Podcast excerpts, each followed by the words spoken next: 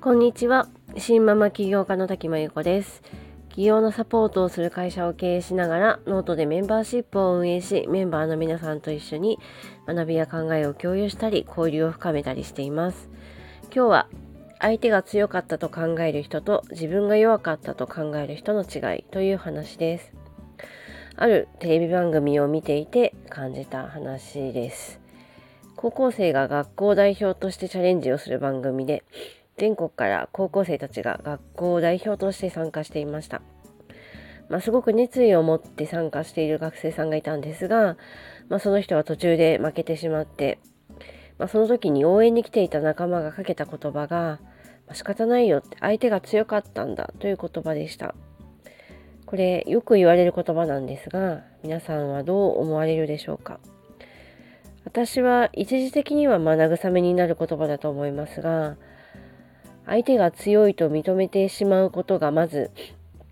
マイナスになる可能性があると感じました。そして自分が弱かったのではなくて相手が強かったから負けたみたいなロジックに持っていくことも、まあ、プラスじゃないことがあるなと感じます、ま、ず相手を強いと認識すると、まあ、自分の中で相手を意識する気持ちはすごく高まるんですがまあ、それがモチベーションにつながることもありますし、まあ、全く悪いわけじゃないんですけど、まあ、相手基準で物事を考えるようになります。その相手よりもレベルを上げようとは考えるんですが、それ以上の相手が出てきた時にまたこう相手基準でしか頑張れなくなったり、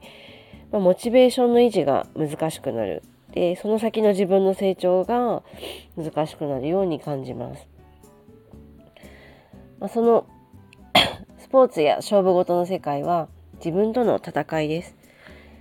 仮想敵を作って、まあ、誰かに勝つために努力するような習慣になってしまうと成長が止まる時が必ずやってきます。これあの私自身の実感というか自分の体験からもすごく実感していることなんですね。で自分を成長させるために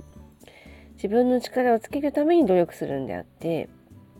負けた時も自分の力が足りなかったと考えた方がレベルアップにつながります。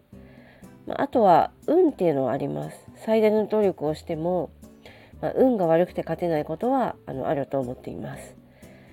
でこのようにやっぱり強く感じるのは私自身が3歳からずっと囲碁をやってきたんですけど、まあ、人に勝つことをモチベーションにしてしまったので結構成長止まったと感じたことがたくさんあって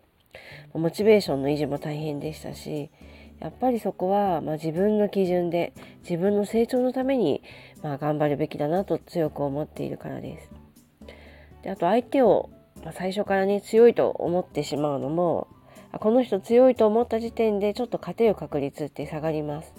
まあ、人間の意識って結構大事でこう常にフラットな気持ちで勝負しないとこう最初に強いって思い込んだ時点でもうちょっとマイナスなんですね。戦うのはいつも自分ですし相手ではなく負けた時も、まあ、自分のことを振り返ってちゃんと自分の負け方について反省したりフィードバックしたり